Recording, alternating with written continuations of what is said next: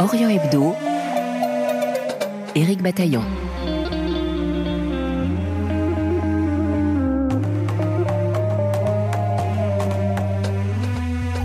Les attaques terroristes meurtrières du Hamas le 7 octobre dernier ont-elles bouleversé le champ politique israélien? En tout cas, elles reposent la question de la nature de l'engagement des anticolonialistes, des pacifistes et plus largement des libéraux et des démocrates. Quel avenir pour la gauche israélienne, dont une partie des militants des kibboutz a été prise pour cible par les assaillants palestiniens? Nous en parlons avec l'historien Thomas Vescovi. Un entretien à retrouver en podcast sur notre application Pure Radio, rubrique Société, réécoute possible. Également sur notre site rfi.fr.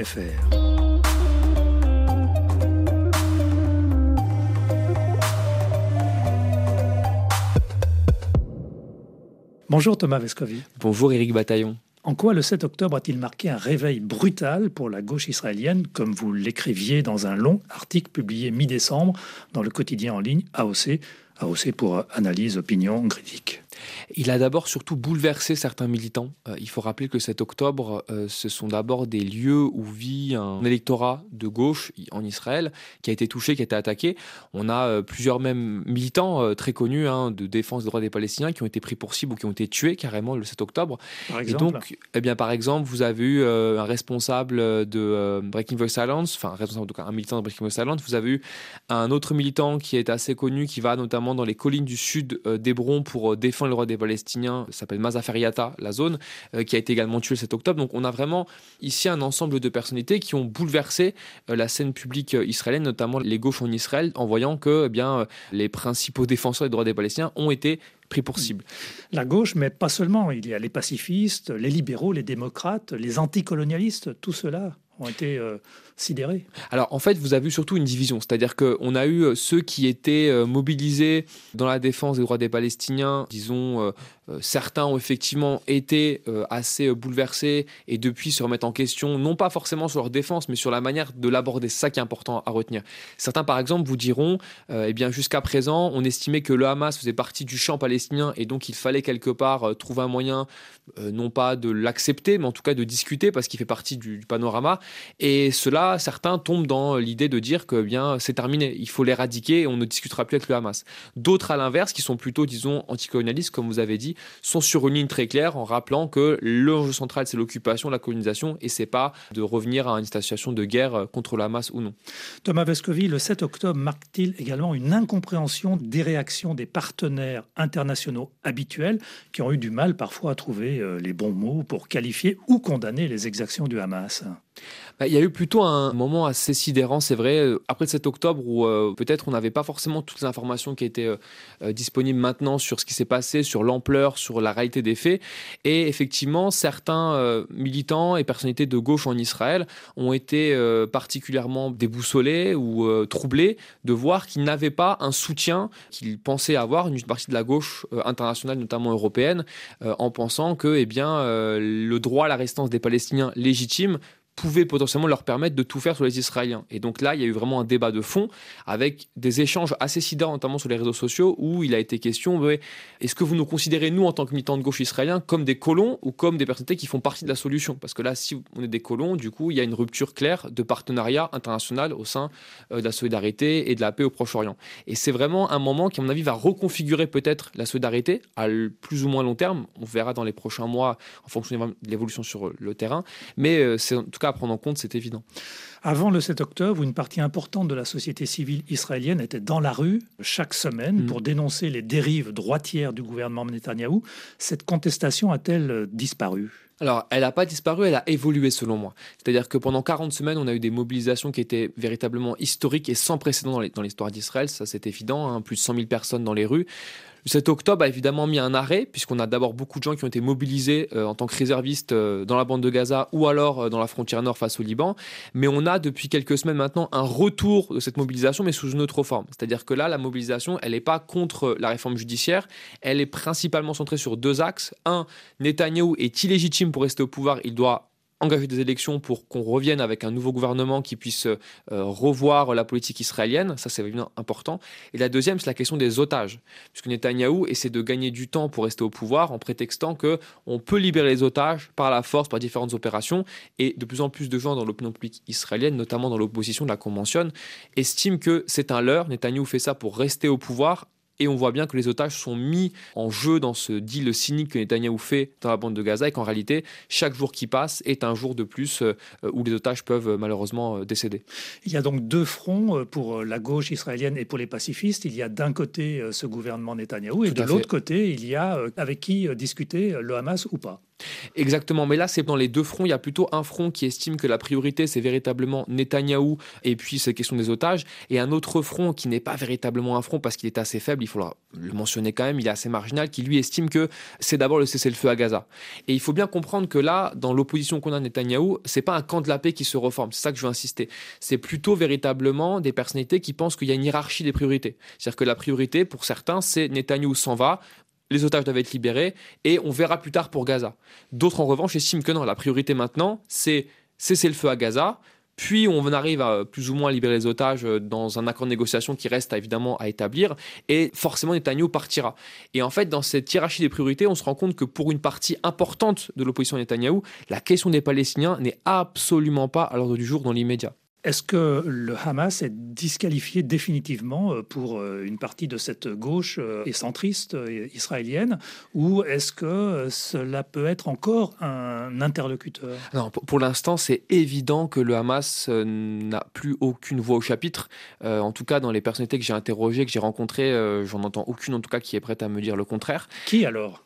Bien, à l'inverse, c'est évidemment l'idée d'expliquer que la priorité pour l'instant, ça va être de contraindre le régime israélien, l'État d'Israël, à arrêter l'occupation de la colonisation. Et ils pensent qu'en fait, ce processus-là fera émerger naturellement des personnalités. Après, on a dans certains groupes de la gauche israélienne qui sont de bons connaisseurs des Palestiniens, parce que ce n'est pas tous le cas, il faut le rappeler quand même. Pour certains, c'est une défense des Palestiniens sur un point de vue moral, mais sans forcément aller voir les Palestiniens, discuter avec eux, ceux notamment les militants anticolonialistes, anti-occupation qui vont dans les territoires palestiniens, qui rencontrent des Palestiniens, eux vous donnent carrément des noms. Ils vous expliquent qu'il faut que l'État d'Israël libère plusieurs prisonniers palestiniens, dont notamment par exemple Marwan Barghouti, un des exemples principaux, ou l'autre idée par exemple c'est d'estimer que l'État d'Israël empêche l'émergence de personnalités palestiniennes importantes en les catégorisant comme terroristes. Prenons l'exemple, en 2021, Israël a placé sur la liste des groupes terroristes 6 ONG, parmi les plus actives dans la défense des droits humains, qui pourtant en leur sein disposaient de véritables personnalités, ressources de la jeunesse palestinienne qui pourraient potentiellement faire un avenir.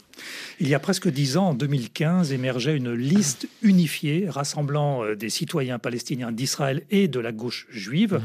Qu'est devenu cet espoir politique ? Elle s'est complètement fracturée, en fait, cette liste-là. Elle s'est fracturée parce qu'elle était partie d'un véritable, d'abord, urgence qui était de parvenir à avoir le plus de voix possible pour franchir le seuil électoral. Vous savez qu'en Israël, il faut faire 3,25% pour entrer à la Knesset. Et il y avait une menace que tous les partis ne l'atteignent pas. Donc, ils s'étaient tous rassemblés. Mais il y avait aussi un pari, c'était de suite de franchir une espèce de plafond de verre de cette gauche-là, en estimant que on va obtenir un nombre de députés sans précédent et on va contraindre l'opposition à Netanyahou de négocier avec nous. En gros, de leur dire, soit vous alliez avec nous, gauche juive anticoloniale et palestiniens d'Israël, soit vous devrez forcément vous allier avec l'extrême droite ou les religieux. Et lorsqu'on a eu en 2020-2021 des moments assez cruciaux dans l'histoire d'Israël, d'alliances, de désalliances, on a vu qu'en fait, le centre, notamment des gens comme Benny Gantz ou Yair Lapid, des figures actuellement en Israël, ont préféré, au moment des négociations, plutôt rejoindre des partis, disons plutôt nationalistes, voire nationalistes religieux, voire même les islamo-conservateurs, plutôt que s'allier avec cette gauche arabo-palestinienne, parce qu'ils estiment que cette gauche-là, si vous voulez, elle revendique avant tout une forme d'égalité qui risquerait à terme potentiellement de mettre un terme à l'idée qu'Israël est un État d'abord à majorité juive et où les juifs ont, disons-le, des droits supérieurs ou en tout cas des privilèges que d'autres n'ont pas. Et là, il y a véritablement une vision de l'avenir d'Israël qui est en jeu et qui, suite à ça, a forcément fracturé la liste unifiée, puisque les différentes composantes ont estimé que si ce pari-là n'est pas réussi, ça montre bien que ça ne sert à rien d'aller négocier avec des partis qui considèrent que l'enjeu central, c'est de défendre cette vision-là d'Israël, et donc défendons chacun de notre côté des visions qui sont les nôtres, plutôt qu'une alliance qui ne mène à rien finalement.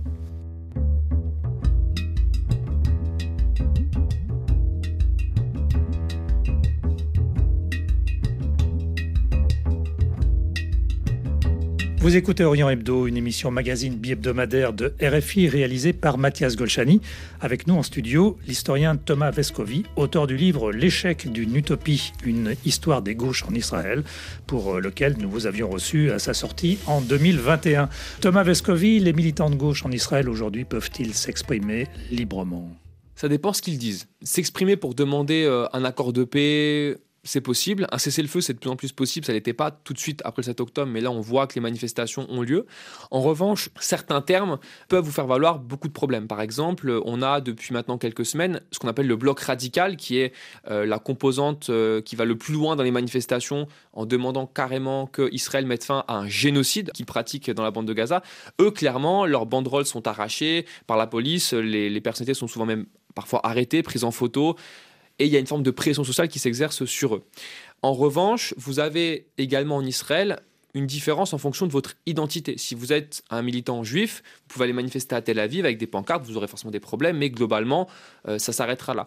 En revanche, on a depuis le 7 octobre près de 300 Palestiniens, des citoyennetés israéliennes, qui ont été interpellés, arrêtés, parce qu'ils ont manifesté sur les réseaux sociaux ou publiquement une solidarité avec les Palestiniens, voire même pour certains un droit à la résistance armée pour les Palestiniens. Et donc ça, forcément, c'est absolument impossible. Allons encore plus loin, à la Knesset même, vous avez deux députés, Ofer Kassif et Haïda Touma Souleiman, qui sont issus de cette fameuse liste unifiée donc de la gauche anticoloniale. L'un est juif, l'autre est arabe israélienne. La première, donc Haïda Touma Souleiman, a été suspendue 2 mois parce qu'elle a marqué une solidarité avec les civils de Gaza. Et Ofer Kassif, actuellement, est sous la menace également d'une suspension parce qu'il a manifesté son souhait d'aider et de soutenir l'Afrique du Sud dans sa démarche auprès de la Cour internationale de justice pour faire condamner l'État d'Israël, ou du moins demander à l'État d'Israël de mettre fin à ses intentions génocidaires dans la bande de Gaza. Et pour le personnel politique, au-delà de ce que vous venez de dire, y a-t-il une place pour la critique de l'opération militaire elle-même ? Oui, alors là, par contre, évidemment, c'est assez large, puisqu'en fait, Netanyahou, bien qu'il soit aux commandes, c'est pas lui non plus qui décide de tout. On a le Shin Bet, on a le Mossad, on a l'armée israélienne. Et donc, au sein, par exemple, du fameux cabinet de guerre qui a été composé après le 7 octobre, on a différentes personnalités telles que Benny Gantz, Gadi Eisenkot, ou même le ministre de la Défense, Yoav Gallant, qui, de plus en plus, commence à s'exprimer parce qu'ils sentent que Netanyahou a l'opinion publique contre lui. Netanyahou est aussi en train de jouer un jeu assez trouble au niveau international, puisque il essaie de gagner du temps par rapport notamment à l'évolution des élections américaines en espérant que le rapport de force pourrait revenir en son sein parce qu'il pense que Biden pourrait perdre, donc Trump reviendrait, qui est un de ses principaux alliés, du moins à l'époque du mandat de Trump. Et là, en revanche, on voit qu'en Israël, certains font pression pour que des élections aient lieu dès maintenant, dès 2024, et pas 2026 comme c'est normalement prévu. Et on a donc effectivement des critiques sur l'opération. Ce qui est intéressant à prendre en compte, c'est que ces critiques, généralement, ne prennent pas en considération le fait que trop de civils sont tués. Les critiques vont plutôt sur le fait de ne pas penser à l'après-Gaza, sur le fait de ne rien proposer, sur le fait parfois de lancer des soldats dans des opérations qui sont extrêmement coûteuses en vie humaine. Il faut rappeler qu'on a 217 soldats israéliens qui ont été tués depuis le 7 octobre dans l'opération lancée dans la bande de Gaza, ce qui n'est évidemment rien par rapport aux 26 000 Gazaouis, mais c'est important à tenir en compte puisqu'en Israël, la vie des soldats est toujours primordiale, hein, on l'a déjà vu par le passé. Et donc là, véritablement, on a une fracture qui se crée effectivement au sein de ce cabinet de guerre et on ne sait pas combien de temps tout ça pourra tenir. Et cette opération militaire israélienne à Gaza, elle peut avoir une conséquence sur les prochaines élections, par exemple favorable pour une certaine gauche ? Alors moi je vais être très prudent sur ça pour une raison, c'est que j'ai toujours l'impression que les sondages et même les avis qui sont donnés, il ne faut jamais oublier qu'ils sont faits à un moment où Israël se sent en guerre. Les soldats sont dans la bande de Gaza, les otages ne sont pas revenus, donc forcément, quand vous interrogez les gens, ils ont ça en tête. Je pense qu'une campagne électorale qui a lieu avec un cessez-le-feu à Gaza et les otages qui sont revenus, c'est pas la même campagne électorale, évidemment. Donc je vais être très prudent sur la fin Netanyahou, sur qui peut revenir. En revanche, du côté de la gauche, on n'a pas forcément actuellement de personnalités qui émergent, il faut le dire. Certains, au contraire, ont préféré dire que bien, pour elle, c'est terminé. Je pense notamment à Merav Michaeli, qui est la présidente du Parti travailliste, qui a dit que pour elle, c'était fini, il fallait passer à d'autres personnalités. On a par exemple une personnalité comme Yair Golan, qui est un ancien député du Meretz, qui est le parti normalement qui est l'émanation du camp de la paix en Israël, qui s'est distingué le 7 octobre en s'engageant lui-même et seul dans un sauvetage de plusieurs civils, qui depuis le 7 octobre est un peu plébiscité au sein de la gauche. Ils espèrent que c'est lui qui va pouvoir reprendre un petit peu les fils. Lui par exemple, après le 7 octobre, il a eu des propos très durs en estimant qu'il ne fallait envoyer aucune aide humanitaire dans la bande de Gaza tant que les otages ne seraient pas revenus. Et depuis, on sent qu'il prend une stature un peu plus politique et il a fait une interview notamment dans Haaretz où il explique que que lui, il est pour qu'on revoie complètement l'opération, qu'il faut que ce soit une opération où l'aide humanitaire puisse rentrer, mais où les soldats israéliens restent dans Gaza pour mener des opérations beaucoup plus ciblées. Donc on sent véritablement que là, ça émerge maintenant au niveau des sondages et pareil, au niveau de ce qu'on voit en termes de popularité, c'est relativement faible par rapport à un Benny Gantz ou même un Yair Lapid. Beaucoup de voix s'élèvent pour réclamer une solution politique à deux États. L'opinion publique israélienne y est-elle prête? Là, en fait, c'est sur ce point-là qu'on voit à quel point est-ce que aucune solution politique n'est possible au Proche-Orient sans l'action internationale. Puisque effectivement, si vous interrogez les Israéliens aujourd'hui, vous diront que ce n'est pas l'heure pour la paix, que pour eux, actuellement, la priorité, c'est les otages et c'est leur sécurité à eux, notamment le fait que les populations qui doivent revenir vivre dans le nord d'Israël et autour de la bande de Gaza soient en sécurité. Et donc, toute question de paix pour les Israéliens, en tout cas, globalement, n'est pas à l'ordre du jour. Ce que je dis moi souvent en réponse à ça, c'est qu'en fait, côté palestinien, ils n'ont pas le temps. La paix, elle doit être immédiate, elle doit arriver rapidement parce que, et ça c'est ce que dit notamment Ami Ayalon, l'ancien directeur du Shin Bet dans Le Monde récemment, si les Israéliens ne se contraignent pas à aller vers une paix, ils sont condamnés à revivre des 7 octobre, peut-être même encore pire que ce qu'on a vécu en 2023. Et donc, je crois que là, on est face à un moment peut-être crucial du Proche-Orient, face à cette nouvelle séquence qui est en train de s'ouvrir aujourd'hui, où jamais autant de victimes n'ont été faites dans la bande de Gaza, côté palestinien, mais aussi côté israélien par rapport au 7 octobre. S'il n'y a pas d'action internationale, je crois peu en la capacité des différents parties présentes au Proche-Orient pour parvenir à un accord elle-même, puisqu'on voit bien que les traumatismes sont trop forts et surtout on sent au niveau des populations quelque chose qui est assez intéressant à mon avis, c'est que après avoir vécu la période Oslo où on a vu une forme de reconnaissance de l'un et de l'autre à pouvoir vivre au Proche-Orient à condition de trouver un accord pour y vivre ensemble, on a aujourd'hui véritablement une illégitimité de l'un et de l'autre qui est renforcée. C'est-à-dire que côté palestinien comme côté israélien, on estime que, vu que l'autre ne laisse pas de place, à cause notamment de la colonisation israélienne, de l'occupation, et côté palestinien, le sentiment qu'on nous a tout pris, on a tout spoilé, eh bien, on va aller vers une radicale encore plus forte, c'est-à-dire on leur prend tout, au contraire, côté israélien, on ne leur laisse rien. Le directeur du média alternatif israélien Plus 972, en français, Hagai Matar, a esquissé quelques pistes dans un long texte intitulé « Comment le 7 octobre nous a tous changés et ce que cela signifie pour notre lutte ». Que propose-t-il ? Ce qu'il explique d'abord, c'est que pendant longtemps, on a estimé que l'État d'Israël était enraciné au Proche-Orient, que c'était heureusement ou malheureusement, en fonction des positions où on se place, une réalité qu'on ne peut pas faire autrement. Et lui estime qu'en tant que militant, il a intériorisé cette idée-là. Et donc, dans sa défense des droits des Palestiniens, il ne prenait quasiment jamais en compte le fait qu'un jour, une force, un parti puisse remettre en question, matériellement, en pratique, le droit des populations juives à vivre là. Et lui, il estime que le 7 octobre a en fait marqué, par la plus cruelle des manières, le fait que certaines organisations palestiniennes, si on leur laisse une marge de manœuvre, peuvent pratiquer des actions qui visent en fait à remettre en question totalement la légitimité des Juifs israéliens à vivre au Proche-Orient. Et donc lui estime que maintenant, la défense des droits des Palestiniens, selon ses dires, elle ne change pas, elle est aussi radicale et importante qu'avant. Il parle d'apartheid, il parle de génocide, il parle de tout ça. Mais il estime qu'il faut maintenant également prendre en compte ce point important qui est le droit et la légitimité des populations juives également à vivre là. Et il estime que ça, on ne le rappelait pas assez suffisamment par le passé. Pouvoir vivre ensemble, c'est le plus important aujourd'hui. Ce que disent ces militants, c'est que c'est d'abord en fait les conditions qui sont mises pour vivre ensemble, si vous voulez. C'est-à-dire qu'on a trop souvent l'idée que Israéliens et Palestiniens ne s'accordent pas et doivent trouver un terrain d'accord. En fait, ils ne vivent pas les mêmes réalités. Vivre dans la bande de Gaza avant le 7 octobre, et encore pire maintenant, ou être en Cisjordanie, ça n'a rien à voir avec le fait d'être israélien. Quand on est israélien, on a concrètement l'ensemble des privilèges pour soi, l'accès à la terre, l'accès à toutes les ressources, et surtout une police, une armée pour nous protéger. Quand on est palestinien, qu'on habite à Gaza, en Cisjordanie, on n'a concrètement aucune force qui nous protège, on peut être tué sans qu'il y ait aucun procès qui puisse venir donner justice à votre famille, et surtout on a un processus de spoliation des terres, on parle parfois de nettoyage ethnique en Cisjordanie, le mot pour moi n'est pas trop fort, il est réel par rapport à ce qu'on vit, notamment depuis 7 octobre, et donc tout ça forcément fait qu'on ne peut pas penser que les deux parties en fait doivent juste négocier. Il y a concrètement une occupation, un colonisateur, et c'est sur cette partie-là, à mon avis, qu'il faut faire pression pour revoir peut-être un autre horizon au Proche-Orient. Merci Thomas Vescovi. Merci Éric Bataillon. Historien et chercheur indépendant, j'ajoute que vous avez participé au lancement du blog Yahani, qui donne la parole à de jeunes chercheurs qui travaillent sur Israël, la Cisjordanie et Gaza, dans des domaines aussi variés que le droit international, l'histoire, la science politique, l'économie ou le journalisme. Orion Hebdo reçoit d'ailleurs ce dimanche 2 des membres de son comité de rédaction, Nitzan Perelman et Insaf Rezaghi. Orion Hebdo, merci de votre fidélité. Dans un instant, un nouveau journal.